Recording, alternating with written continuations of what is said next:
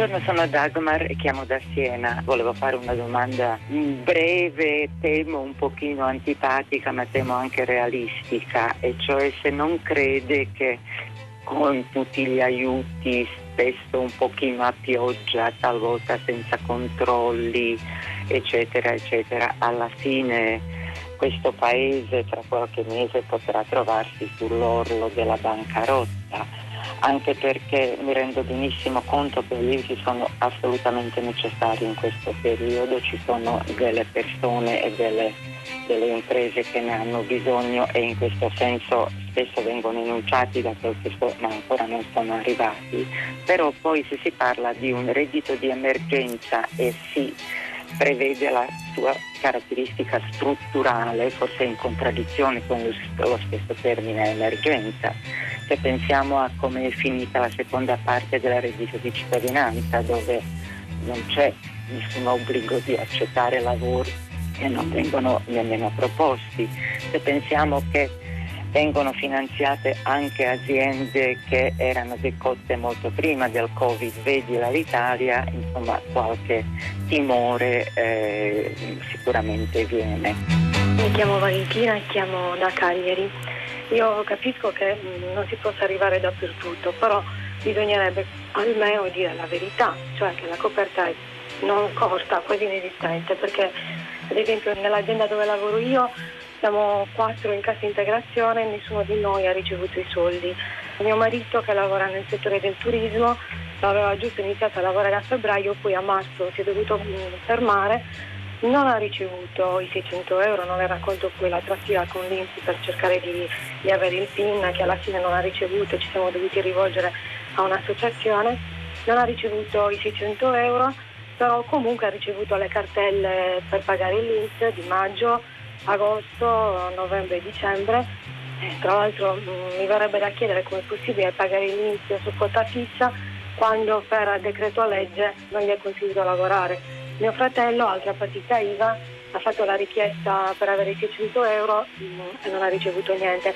Al di là di questi aiuti, insomma, dà veramente fastidio sentir dire che gli imprenditori sono aiutati, sembra quasi che noi stiamo vivendo alle spalle dello Stato, invece non è assolutamente così ed è giusto che se ne parli, che la gente sappia. Anche questi aiuti che si potrebbero ricevere attraverso la liquidità erogata dalle banche è quasi impossibile averli la Regione Sardegna ad esempio ha fatto un bando per il settore turistico, però le aziende che non sono iscritte da almeno tre anni non possono accedere, le aziende che non sono iscritte alla Camera di Commercio e quindi proprio le aziende più, più giovani, quelle che hanno più bisogno di soldi, di liquidità perché non sono ancora strutturate, sono tagliate fuori da questo provvedimento.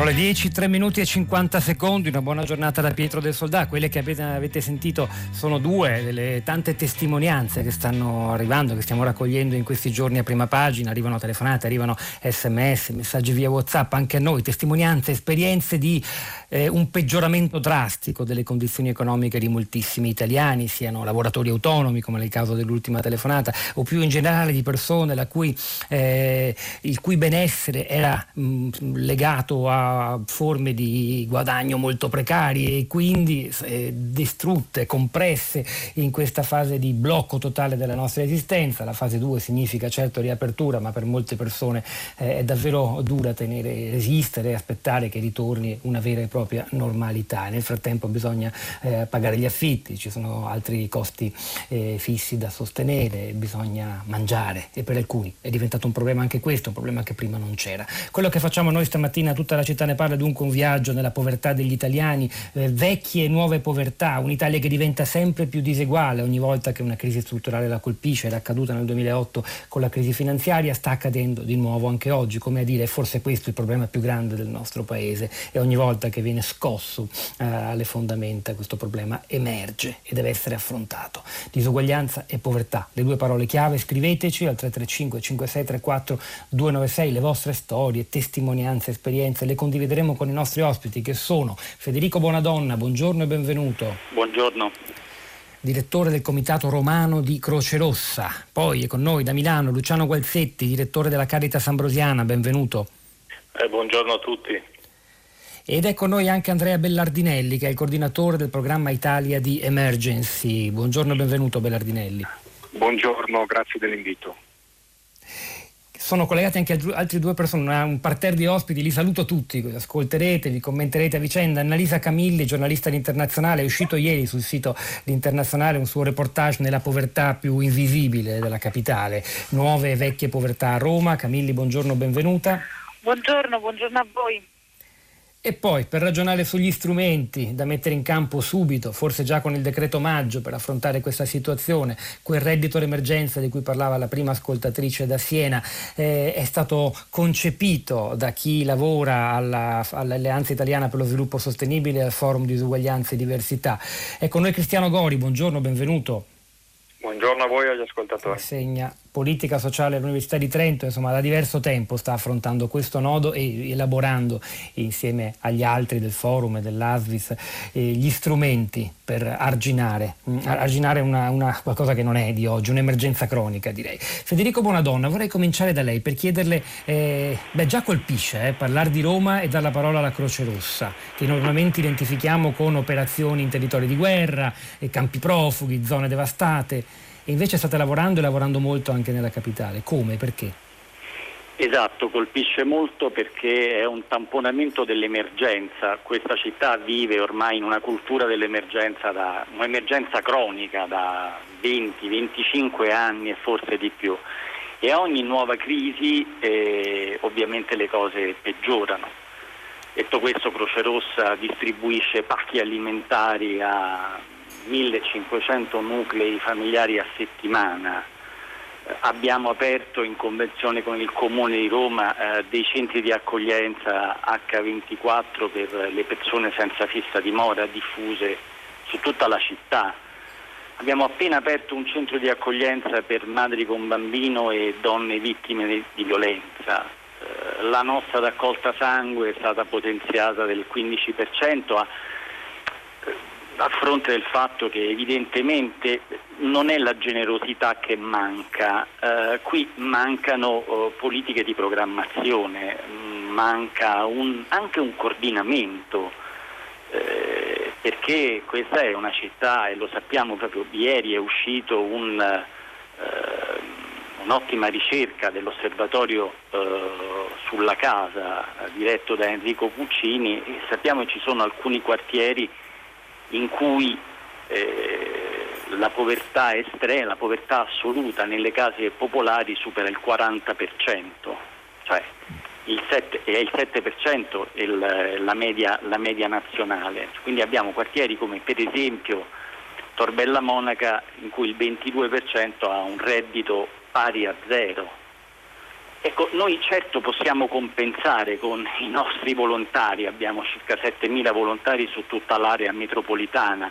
possiamo tamponare con la distribuzione dei pacchi alimentari, per carità, ma non è questo, eh, cioè questo è quello che serve ora nell'immediato, ma senza un, eh, una programmazione seria eh, ovviamente tutta questa emorragia non si riuscirà a tamponare, perché Senta, che, buona donna, sì, dopo verremo alle misure strutturali e cercheremo di capire, però ancora dal vostro osservatorio prezioso, e, mm, lei dice è un'emergenza che dura da vent'anni, quindi già la parola è sbagliata, e, e però in questi due mesi sono cambiate, eh, le, sono eh, arrivate figure nuove, persone diverse da prima che vi chiedono aiuto?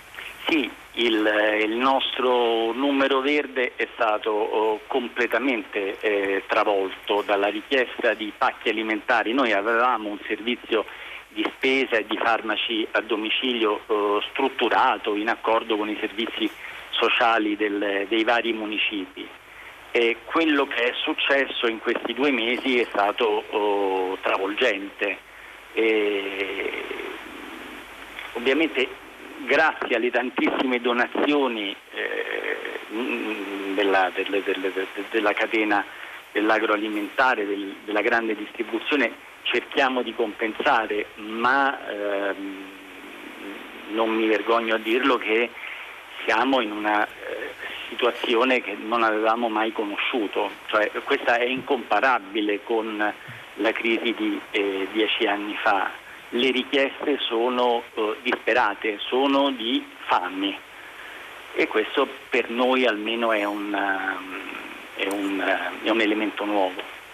E questo è molto importante, io la ringrazio davvero per questa testimonianza preziosa, la quale, rimanendo ancora su Roma, la città più grande, la città con il più alto numero di senza fissa dimora, con più situazioni critiche, eh, vorrei coinvolgere già subito Annalisa Camigli, chiedendole che cosa ha visto lei. Lei ha fatto un giro in alcune zone, a Castelromano, è entrata dentro dei campi rom dove le condizioni sono ulteriormente peggiorate e sono davvero inaccettabili in una capitale europea, ma non riguarda solo la popolazione rom il, il problema, bensì tante altre tipologie tipologie di romani che lei ha incontrato. Camilli.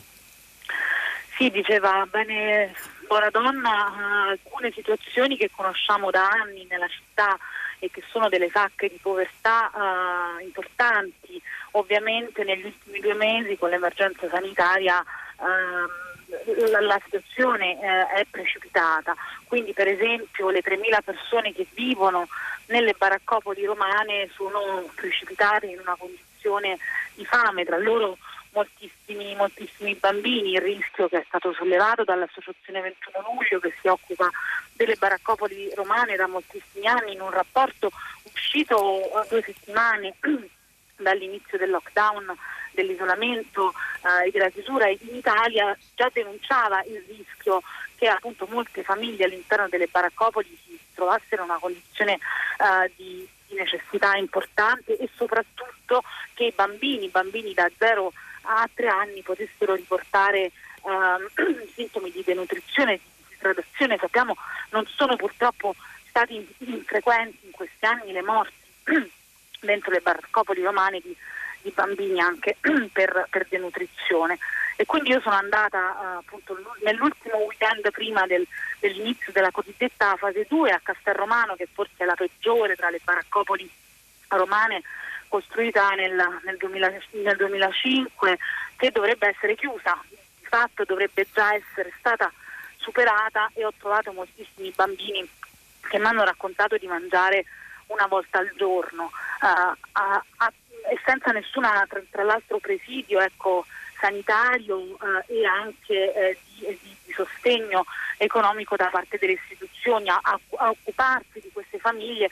In questo momento sono solo le associazioni, appunto citavo l'associazione 21 luglio che sta portando in queste baraccopoli 250 pa- uh, pacchi destinati proprio a questa tipologia precisa, bambini da 0 uh, a 3 anni, proprio volendo scongiurare appunto il rischio che si aggravino le condizioni di denutrizione. Devo dire eh, che è stato abbastanza sconvolgente per me trovarmi di fronte appunto dei bambini che raccontavano di aver mangiato soltanto una volta, di, aver, fare un pasto una volta al giorno e, e, di aver mangiato solo a colazione latte e biscotti ecco, appunto alla, alla periferia di Roma. Questa ovviamente è la condizione più estrema, uh, in questo momento le associazioni eh, che sono molto forti a Roma, penso all'Associazione Nonna Roma che già faceva prima della pandemia un servizio di banco alimentare, di spesa sospesa, ha potenziato al massimo questo servizio e sempre in quel weekend, nel weekend prima della fase 2 ha consegnato 3.200-3.500 pacchi spesa in alcuni, soprattutto nei municipi appunto, più, più in difficoltà della, nei quartieri più, più, difficili della capitale, servendo, arrivando a servire 12.000, 12.000 persone, persone che appunto uh, continuano a chiamare Uh, sottoponendo il loro caso, persone che hanno perso uh, il lavoro, si, si tratta spesso uh, di, di, chi lavorava in settori diciamo così, dell'informale, quindi colf, badanti senza contratto, ehm, lavoratori dell'edilizia edilizia, dei cantieri che quindi con la pandemia si sono ritrovati appunto a dover uh, a vedere il, il, il, pur ristretto reddito diciamo così completamente azzerato. Quindi e senza avere uno, uno, uno strato di, ris- di, risparmio privato grazie al quale la, cercare di fronteggiare questi mesi sì, Camilli, concluda pure. È che c'è una, una, piccola fetta, mi raccontavano i volontari, appunto tutto eh, è, è, sulle spalle diciamo così, dei volontari. Sappiamo che a Roma in particolare c'è stato un grosso problema nella distribuzione dei cosiddetti buoni, buoni spesa, eh, perché il meccanismo è stato abbastanza farraginoso, affidato eh, all'amministrazione comunale e non ai municipi e quindi la maggior parte di questi buoni spesa, anche chi li ha richiesti, non ha potuto ancora beneficiare e quindi si è trattato spesso di famiglie che avevano bisogno nell'immediato di un aiuto, un sostegno proprio per fare la spesa, per mangiare. Eh, Grazie davvero Annalisa Camilli, ripeto che il suo racconto il suo racconto e il suo viaggio lo potete ritrovare per intero sul sito internazionale Nuove Vecchie Povertà a Roma. Noi cerchiamo di dare a questo nostro percorso stamattina, chiedo soltanto nel frattempo al nostro tecnico di aiutarmi perché ho un ritorno in cuffia che mi rende quasi impossibile parlare. Eh, il, eh, dicevo, cerchiamo di allargare, andare oltre Roma, eh, perché in realtà, come sappiamo, le, questa situazione, l'impoverimento netto e velocissimo di tante persone che fino a due mesi fa lavoravano e avevano di che vivere è esploso ovunque, anche nella ricca capitale economica del nostro paese, e cioè a Milano. Luciano Gualzetti, direttore di Caritas Ambrosiana, ripartiamo da lì, dall'epicentro ai noi anche della pandemia.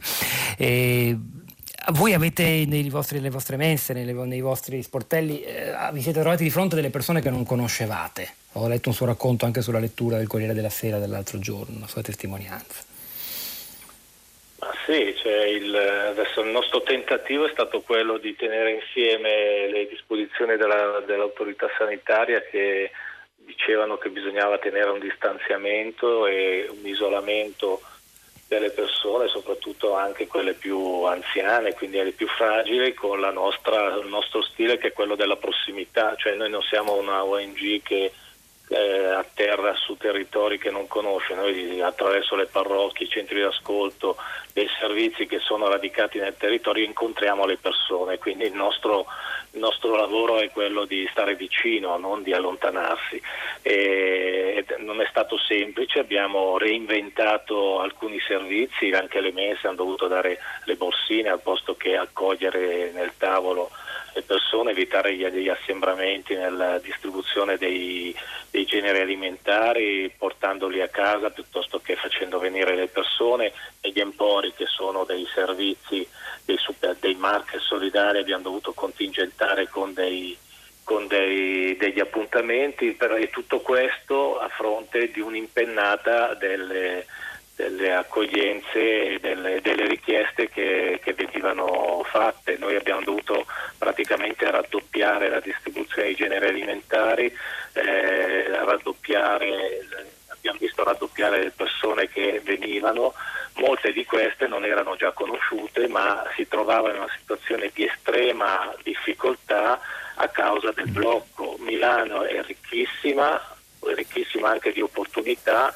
però ci siamo resi conto, se già non ce ne davamo conto, che molte di queste persone eh, sopravvivevano con dei lavoretti, con dei lavori intermittenza, con i lavori a chiamata, eh, con lavoro nero, perché nei servizi e nelle pulizie degli alberghi, del turismo, eccetera, tutto questo sottobosco diciamo così, di lavoro eh, comunque dava, dava, opportunità, dava un piccolo reddito eh, e, e, tutte queste persone col blocco si sono trovate senza reddito, comprese le badanti che andavano a trovare gli anziani che da, punto in bianco no, boh, per fare le pulizie o per, per fare compagnia di punto in bianco si sono trovate senza questo tipo di entrate. E, e queste persone che però dovevano pagare un affitto, avevano magari figli, figli che non potevano più andare a me, alla, alla mensa scolastica e quindi dovevano essere tra virgolette sfamati eh, a casa propria, si sono rivolti ai centri di ascolto, agli empori e hanno chiesto una mano, una, una mano che gli è stata data per quello che è stato possibile. Nella città di Milano tra l'altro c'è stato questo felice incontro tra eh, la, l'attività del comune che invece ha collocato eh, capillarmente nelle, anche nelle parrocchie la raccolta delle segnalazioni di quali erano le persone che si trovavano in difficoltà, non, non solo quelle storiche ma anche appunto quelle che si affacciavano e che hanno, eh, si è creata una, una filiera virtuosa dai magazzini dove si raccoglievano i generi alimentari eh, per arrivare appunto alle persone che effettivamente avevano difficoltà. Accanto a questo eh, ci siamo resi conto che appunto le persone che perdevano il lavoro eh, non potevano cadere in povertà perché sarebbe molto più complicato far persona che cade in povertà che non mantenerla in uno standard di, eh, di, di, di, di reddito che, che, gli consente di pagare l'affitto, di pagare le bollette, eccetera, e quindi abbiamo anche eh, aperto quel fondo San Giuseppe che, che, in qualche modo aiuta immediatamente le persone che hanno perso il reddito. Quindi ci siamo trovati. Ricordo, l'avevamo, l'avevamo raccontato all'inizio, proprio all'inizio della pandemia, il Fondo San Giuseppe, quando l'avevate inaugurato e ora si è rivelato uno strumento fondamentale per la sopravvivenza nella città di Milano. Una città ricchissima, come diceva il direttore del Caritas Ambrosiana eh, Gualzetti, come ricchissimo è il paese, se è vero che gli italiani sono quelli che hanno il risparmio privato più alto eh, tra i più alti d'Europa, 10 mila miliardi, una cifra esorbitante che supera di quasi 5 volte il nostro nostro prodotto interno lordo, eppure quello, come si dice, strato di grasso che in parte ha aiutato molte famiglie, soprattutto ai tempi della crisi del 2008 e 2009, eh, non c'è, oppure c'è, perché esiste, molto è fissato negli immobili, quindi non evidentemente utilizzabile per fronteggiare l'emergenza, c'è chi è povero in casa propria e non sa che fare, e questa è un'altra storia che andrebbe raccontata, il nostro rapporto con la casa, ma eh, si capisce anche che pur essendo così grande eh, e pur diffusa mh, questa ricchezza privata, privata eh, per molti è un miraggio, in realtà ne sono esclusi. E la cosa vale particolarmente se ci spostiamo nelle regioni del sud dove opera effettivamente emergency nel suo settore, quello della salute, ma evidentemente il lavoro vostro, quello di Caritas, quello di Croce Rossa si intrecciano in queste ore. Andrea Bellardinelli, coordinatore del programma Italia di Emergency. Cosa state facendo? Voi avete diversi ambulatori per persone italiane e straniere sparsi sul territorio nazionale. Com'è cambiata la vostra vita e il vostro lavoro in questi due mesi, soprattutto soprattutto al sud, le situazioni più critiche? Dunque, come diceva giustamente lei, noi abbiamo una serie di ambulatori fissi e mobili che offrono cure diciamo, primarie, di base, con medici, infermieri, mediatori culturali, operatori sociali e psicologi. E come dico io, andiamo da Milano a Pozzallo, passando per la Sardegna e per le zone del sisma, dove a giorni apriremo anche un nuovo progetto di supporto a un ospedale Covid, eh, supporto psicologico a un ospedale Covid a Camerino. Eh, chiaramente eh, le, le, le, situazioni che incontriamo sono situazioni di estrema uh, marginalità. Noi siamo ovviamente aperti a tutti, ma eh, lavoriamo in, in, zone, le periferie, le zone dove insistono i braccianti, soprattutto nel sud Italia, in zone quindi un po' neglette, abbandonate e in questi due mesi eh, chiaramente eh, la situazione si è evidenziata ancora di più cioè laddove c'è una difficoltà e un'emarginazione, in situazioni di difficoltà eh, emergono ancora di più tutta una serie di nevralgie. Ora io credo, eh, se mi è permesso fare una sola riflessione che in questi sì. giorni è, è, è, è, tornata più volte, eh, non solo nella mia mente ma in quella di tutti gli operatori e credo anche di parlare per gli operatori di tutto questo settore, eh, gli operatori di Programma Italia che lavorano da, da, dal giorno, dal primo contagio eh, instancabilmente e a cui va il mio più grande riconoscimento e grazie, come tanta gente che sta facendo il proprio lavoro in questo momento. La riflessione è semplicemente questa ma eh, eh, non, io credo che mai come oggi ci siamo accorti che la disuguaglianza sociale, l'emarginazione eh, è veramente un problema che deve essere risolto e che va risolto. In questi giorni abbiamo visto che questo virus è veramente democratico, non guarda né permessi di soggiorno, non guarda carte e non guarda il luogo dove vivi o dove abiti. Eh, e abbiamo capito, credo, molto bene che una società sana, una società dove la sanità pubblica mi auguro io, riesce ad arrivare a chiunque tramite i servizi territoriali, i servizi di base, perché queste battaglie si vincono sul territorio, sul territorio prima che negli ospedali, eh, io credo che una società sana, che lavora e che produce, è una società che fa bene a tutti. E non lo dico io, questo è un concetto di Amartya Sen, se non vado errato, ma ci sono eh, persone che sicuramente ne sanno molto più di me. Quindi credo che il governo e chi in questo momento sta governando questa situazione del Paese debba riflettere su questo. Le diseguaglianze non sono portatrici di nulla se non di nevralgie che continuano ad insistere soprattutto nei momenti come questo di crisi. Quindi nelle campagne del mezzogiorno, nei luoghi che producono eh, quello che, che, vediamo poi su tutti i supermercati no? e, e, e, che eh, hanno una storia, questo, questo, bracciantato ha una storia molto complessa ed è una situazione che va governata, perché non è una situazione semplice, eh, continua ad esserci con degli sfruttamenti pazzeschi ovviamente da un punto di vista lavorativo, ma che in questa fase sta avendo anche un risvolto eh, eh difficile come lo abbiamo tutti, eh, pensiamo a chi vive in assembramenti più o meno eh, informali e che eh, deve guadagnarsi la giornata nonostante tutto, dove magari anche le condizioni diciamo, di, di, di alloggio e di e, e, di acqua e di, e di servizi. Alla, alla faccia anche del, del, distanziamento sociale, della sicurezza sanitaria che riguarda loro e riguarda tutti. Forse questa emergenza sanitaria che richiede che tutti ci teniamo fuori dal contagio e lo evitiamo renderà più comprensibile quello che lei ci ha appena detto, citando Amartya Sen, cioè che siamo parte di un tutto e che quindi la disuguaglianza non è solo un problema di chi rimane indietro, di chi sta sotto, è un problema anche di chi sta in alto, eh, di, di chi è più uguale degli altri, perché così una società non funziona. Grazie davvero anche a lei, Andrea Bellardinelli, coordinatore del programma Italia di Emergency. Abbiamo voluto dare voce a tre delle realtà più importanti e attive per fronteggiare questa emergenza che però emergenza non è, si è solo aggravato qualcosa che era già nel profondo del nostro paese.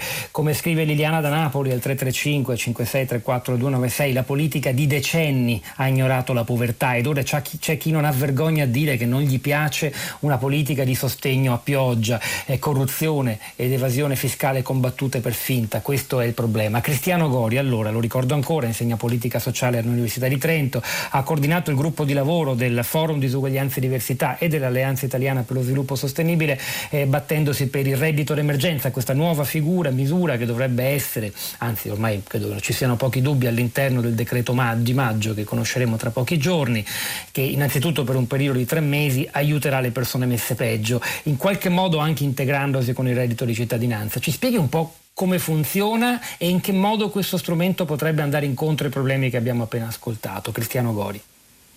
Allora, per farlo bisogna dire, conte- contestualizzare il, dove si colloca il REM e negli interventi precedenti sono emersi alcuni aspetti fondamentali. Ne voglio citare tre. Il primo è che la differenza col 2008, con la crisi cominciata nel 2008, è che quella crisi impattava su una società che veniva da un periodo di crescita questa crisi impatta su una società che arriva già da un decennio molto difficile, in termini di eh, economici, di, pover- di, peggioramento economico e, pe- e peggioramento della povertà e delle condizioni delle fasce deboli. Primo aspetto.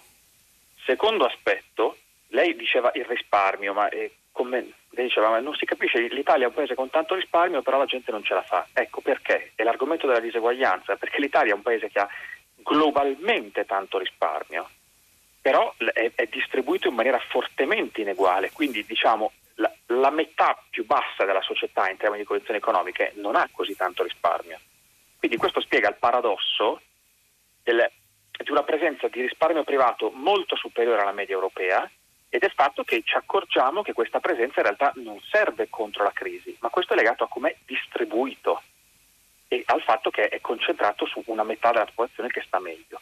Il terzo aspetto però, eh, io non vorrei neanche che, dire, cedere al, al, al pessimismo e, a una criticità a prioristica. Non siamo all'anno zero, negli ultimi anni c'è stato, c'è stato un forte sviluppo delle politiche pubbliche contro la povertà. Prima il reddito di inclusione del centro-sinistra, poi potenziato dal reddito di cittadinanza del governo Conte 1 cioè ricordiamoci sempre, il reddito di cittadinanza secondo me ha tantissime pecche come disegno, però mette tanti soldi per i poveri. Ricordiamoci sempre cosa sarebbe stata questa crisi se non ci fosse stato il reddito di cittadinanza. Quindi questo è il contesto. Il REM, l'idea del REM è quella che eh, ci sono tante persone nella fascia bassa della popolazione che comunque non sono tutelate dagli attuali strumenti di welfare e sono quelle appunto, che sono state colpite dalla crisi e hanno visto un, un peggioramento improvviso della loro condizione.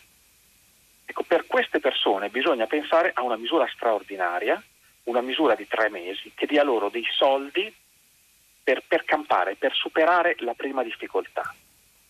E qua arrivo dire, al, al punto di dibattito oggi con la politica. Allora, il primo aspetto è che eh, è chiaro che misure come il REM non sono le misure migliori possibili, per, per, adesso c'è bisogno di dare dei soldi rapidamente a chi non sta bene, quindi bisogna semplificare le procedure d'accesso, rendere tutto più rapido, quindi questo per esempio espone un po' di più alle, alle irregolarità, ma fa parte del, del pacchetto. Cioè, adesso Dobbiamo accettare il rischio, lei dice, di qualche irregolarità a fronte sì, della ma guardi, guardi che lo fanno, lo, fanno paesi, mm. lo fanno, tutti i paesi, del mondo. Sì, sì. Ed è proprio per questo che ha senso dire facciamola per tre mesi. Perché io per tre mesi accetto il rischio di maggiori irregolarità. Questo a regime non va bene, ma adesso io devo dare un, il miglior cerotto possibile. E questo è, Senta, è il punto di discussione col governo, perché l'attuale versione del REM, come circola, invece è, rimane una misura molto complicata da richiedere, con tutta una serie di, di, barriere, cioè praticamente non sono state alleggerite le procedure di domanda rispetto alle misure normali in condizioni normali. Questo forse co- limiterebbe le irregolarità, però fare, snaturerebbe l'idea di questa misura, che è una misura straordinaria, che è più facile da richiedere e più rapida da ricevere. Ecco, questo allungherebbe i tempi, ovviamente, così come sta accadendo per altre forme di sussidi certo, già stanziati. Dire, le faccio, le faccio molto, molto concretamente. Euro, sì. molto, molto, concretamente, sostanzialmente si prevede tutto lo stesso pacchetto di, di, per far capire, di documentazione da inoltrare per il reddito di cittadinanza, che, va, mm. che in condizioni normali andrebbe bene, ma l'argomento del REM è che tempi eccezionali richiedono misure eccezionali e quindi con meno documentazione e procedure più veloci, perché se se no si perde la sua natura e questo è il vero punto di discussione col governo in questo momento.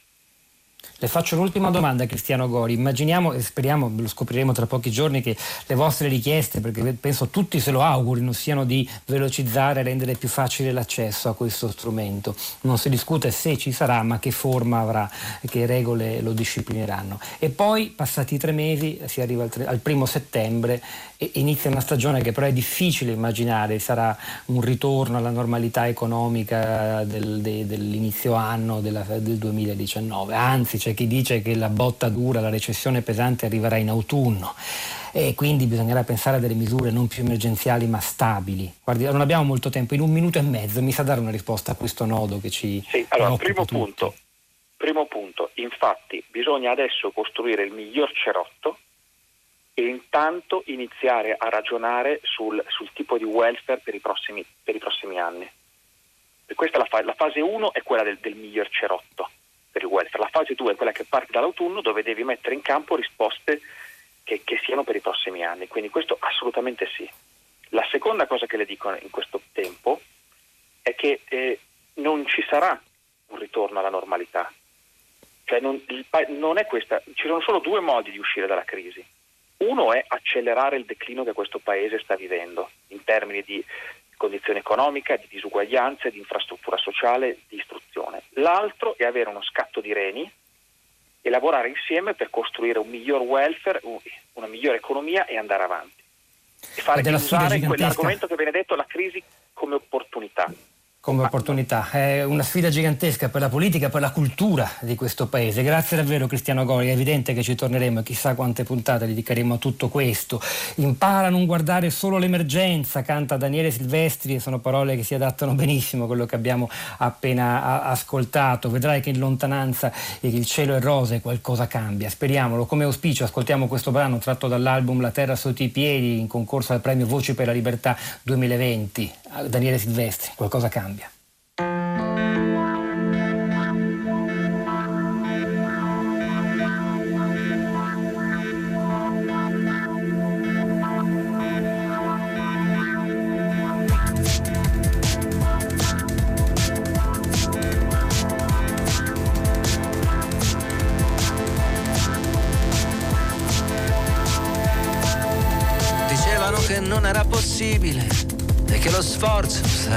Stato inutile e invece eccoci qui. Dicevano non è un terreno fertile, non c'è nessuno ormai che ha voglia di resistere e invece, e invece guardaci, guardaci.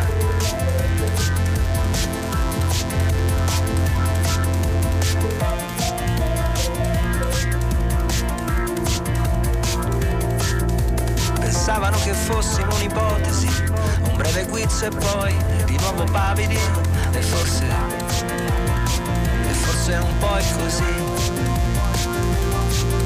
Ma è questo che ci ha reso imprevedibili, sentirci solidi, restando liquidi. E infatti adesso, adesso prova a prenderci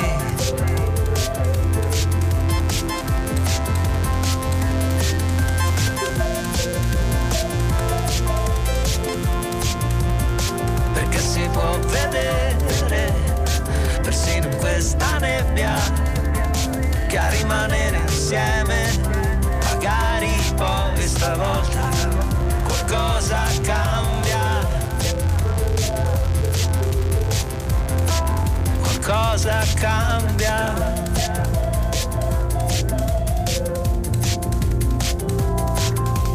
Ricordati dei giorni più difficili, fanne tesoro e poi fanne coriandoli e ridi, lanciandoli. Ritorneranno come è logico gli ostacoli, saranno altissimi, inamovibili, e invece questo è il bello, li andremo incontro e cresceremo scavalcandoli. Scavalcandoli.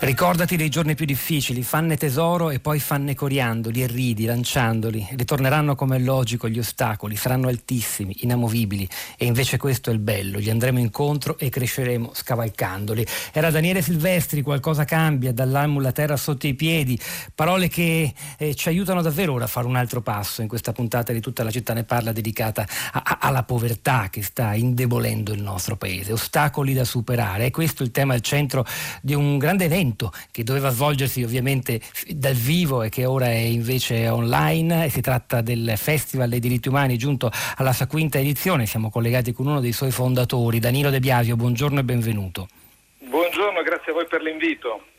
Allora, ciò di cui noi abbiamo parlato nella prima parte è in realtà eh, anche una questione di diritti umani fondamentali che questa pandemia ha reso eh, inaccessibili a una parte crescente di popolazione italiana, ma lo stesso discorso si può fare ovviamente soprattutto nelle zone più povere del paese, mon- del mondo, per, per, per, i continenti poveri come eh, l'Africa, l'Asia, l'America Latina. Ci sono persone anche nel nostro paese che non vedono soddisfatto il diritto fondamentale a un'alimentazione sana e all'accesso alla salute e la disparità eh, che aumenta e che spezza la nostra comunità. Eh, come state vivendo voi questo? È uno dei temi al centro della nuova edizione del festival? Sì, sicuramente lo è, mh, mm, anche se bisogna dire che poi tutto sommato le richieste dal punto di vista dei diritti umani delle persone con disabilità sono esattamente le stesse che hanno tutto il resto del mondo, diciamo così se permettete questa semplificazione. Poi è vero che le persone con disabilità... Dice così perché i disabili sono appunto al centro di questa nuova edizione, insomma, sì, esatto. avete, avevate deciso un focus in particolare sulle persone con disabilità fisica e intellettiva. Certo, certo, appunto ti, ti, ti, davo completamente ragione, nel senso che sono persone che in questa quarantena hanno dimostrato ancora di più naturalmente la loro fragilità, ma contemporaneamente sono anche le persone che vivendola tutti i giorni forse ci possono dare qualche insegnamento, la famosa resilienza, termine che oramai forse è addirittura un po' abusato. Nel caso specifico poi delle disabilità è chiaro che si, è, si rischia, diciamo così per essere più precisi, essere più poveri. Eh, banalmente è facile immaginare che una persona che ha bisogno di eh, bisogni speciali, penso a cure mediche, penso a sussidi, penso a eh, che ne so, la carrozzina, per fare l'esempio più semplice, beh, eh, evidentemente sono ancora messe più a rischio. Eh, io avevo preso dei dati Eurostat eh, a livello quindi continentale, beh, insomma, eh, per le persone sopra i 16 anni, dice Eurostat, in Europa circa il 28,7% sono a rischio di povertà contro il 19% delle persone che non hanno questo genere di limitazioni. Quindi non è il raddoppio, ma quasi, e questo dire, risponde, risponde alla tua domanda. Addirittura in Italia si rischia un filino in più, è il 30% di queste persone con una disabilità che rischia di arrivare, è a rischio di povertà in termini tecnici. Danilo De Biasio, come si può seguire il festival? Come avete, diciamo, come tanti eventi culturali dal vivo, vi siete trasformati, siete diventati un evento interamente online che esiste grazie al web, ormai è davvero una mutazione della, della, della cultura dal vivo che speriamo che questa sì sia davvero soltanto provvisoria. De Biasio. Su questo ti do perfettamente ragione e, e, non vedo l'ora di tornare a fare invece il festival virgolette tradizionale. Sì, abbiamo provato a letteralmente trasportare eh, le iniziative tipiche di un festival come il nostro, quindi dibattiti, ma anche proiezioni, eh, confronti, discussioni, video, documentari, mostre fotografiche, di trasportarle dentro questa scatola magica, no? questo, eh, di questo video, di questi smartphone che noi vediamo. È un'operazione anche molto complessa, non è facile usare quello stesso linguaggio e non è facile naturalmente avere a che fare con delle tecnologie che sono in questo momento iperstressate, ma questo temo sarà un altro argomento di una discussione di una, di una prossima puntata, cioè quanto ne stiamo eh, usando di questa nuova tecnologia e come questa nuova tecnologia forse in Italia non è ancora al pieno della sua forza. E chi sono gli ospiti, chi, gli appuntamenti che evidenziate maggiormente? Allora, per non fare torto a nessuno ti dico questo, che eh, circa il 50% delle persone che noi abbiamo invitato come speaker sono persone che vivono direttamente la disabilità e il resto sono persone o studiosi o sono, diciamo così, in diretto contatto con, con, queste, eh, con, con loro. Perché? Perché credo che sia un elemento fondamentale. Quando si parla di diritti umani nel caso della disabilità non si parla soltanto di avere un po' più di soldi, un po' più di sussidi, si parla della possibilità di essere se stessi, di essere inclusi nella società. E il primo passaggio, tu mi insegni, è proprio quello di potersi autorappresentare, di poter parlare in prima persona. Questo secondo me è l'elemento più importante. E grazie a Danilo De Biasio, ideatore, tra gli ideatori del Festival dei diritti umani. Io eh, vi lascio al giornale radio leggendo un messaggio di Michele che apre un dibattito, io credo, interessantissimo su questo tema della disuguaglianza. Ma non sarebbe giusto che chi è privilegiato, chi continua a ricevere uno stipendio, pensioni medio-alte, desse una parte del proprio reddito a chi ha perso il lavoro? Io e mio marito ne discutevamo, ci siamo detti che saremmo disponibili. Chissà quanti la pensano davvero come Michele da Torino. GR3, Onda Verde, a tra pochissimo con Rosa Polacco per ascoltare ascoltare invece le vostre storie e i vostri commenti sui social network. Ne parla. Mi chiamo Emanuele. La mia vita fino ad ora è stata male, posso dire malissimo.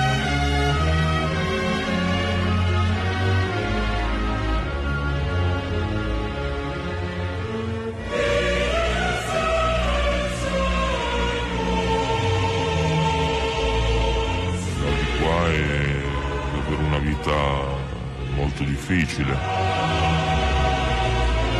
Sogno. Avere una casa, un lavoro. L'al di qua è egoismo. Novembre del 2013 mi sono trovato senza casa, senza lavoro, senza niente. Io chiedo che venga data una casa a tutti perché tutti lo meritiamo, una casa per tutti quanti. Due anni fa avevo una ditta che dava lavoro a me e a tante persone. Il mio desiderio è ricrearla di nuovo per avere lavoro io e chi ho lasciato a casa. Ho dormito fuori strada, a casa abbandonati, ai di 5 anni. Dio aiutami a trovare un uomo.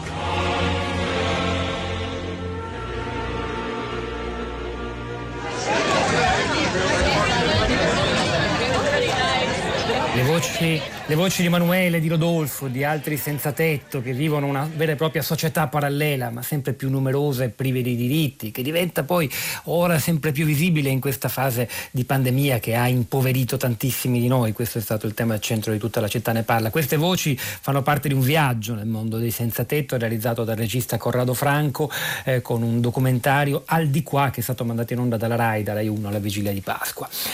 È il momento di ascoltare che ne pensate voi, c'è Rosa Polacco, ci sono i social network, Rosa a te la parola.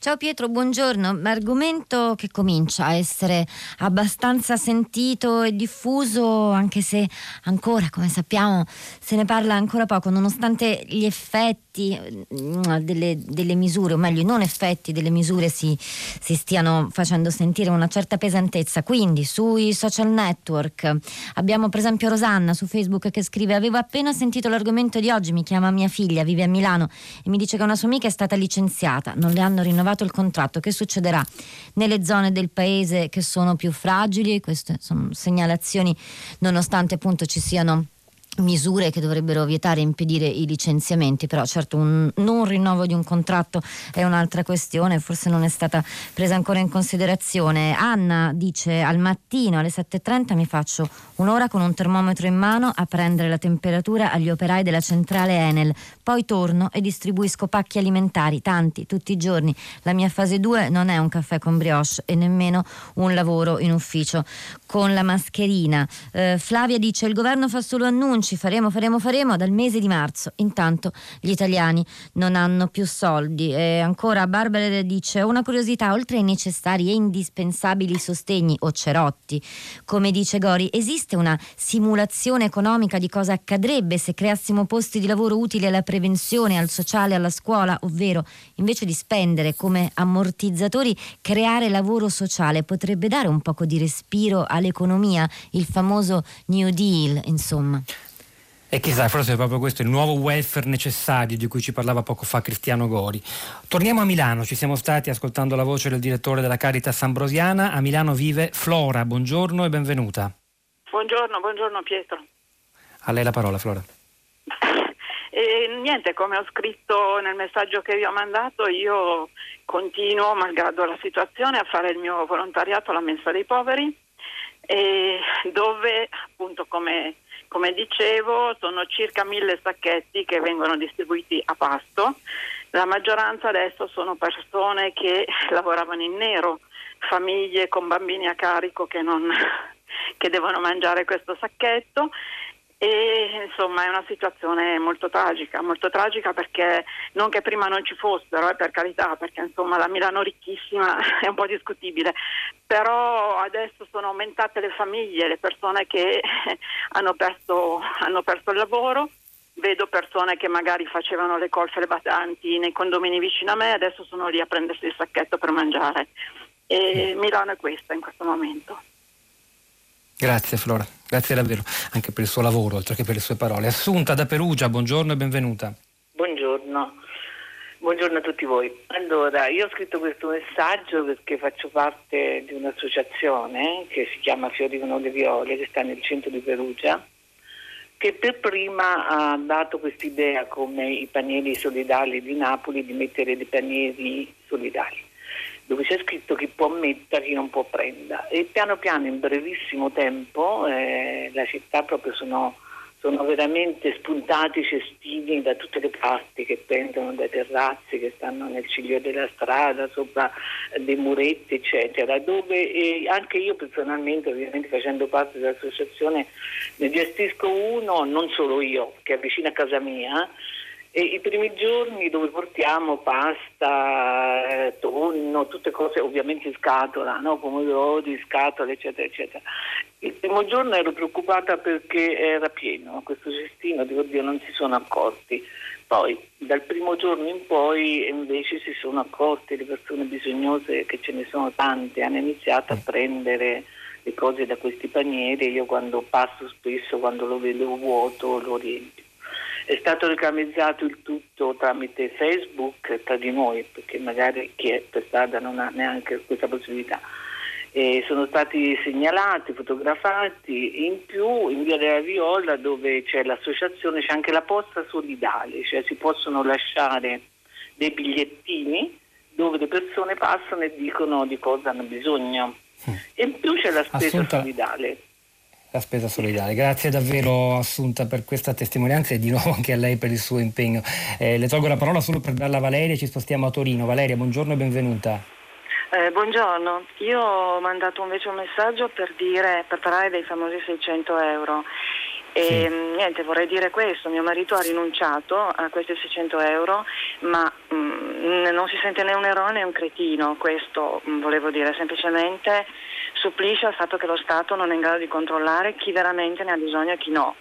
È per questo che credo bisogna fare un lavoro anche da un punto di vista etico, cioè eh, bisogna che anche mm. la stampa, i media eh, cerchino di diffondere questa, questa, idea, e cioè che eh, chi ha bisogno dei 600 euro ha diritto questi, a questi 600 euro, ma chi può farne a meno deve farne a meno purtroppo lo Stato non è in grado di controllare questo e questo ovviamente eh sì. eh, Ce l'ha spiegato bene. bene Cristiano Gori, la, la, il mettere insieme la tempestività dell'intervento e la precisione dei controlli che evitino che i soldi arrivino anche a chi non ha diritto è davvero una sfida improba. Per ora l'importante è dare, dice lui, con reddito d'emergenza soprattutto e poi vedremo. Rosa Polacco, torno a te, i social network. Allora, Gloria, chi se l'aspettava la povertà? Il mio negozio non sarà bulgari ma bastava per me e per la mia famiglia, non incasso da due mesi, l'affitto va pagato lo stesso, la spesa pure, IMSS, banche, regioni, io però non ho ancora ricevuto un solo euro, nemmeno uno.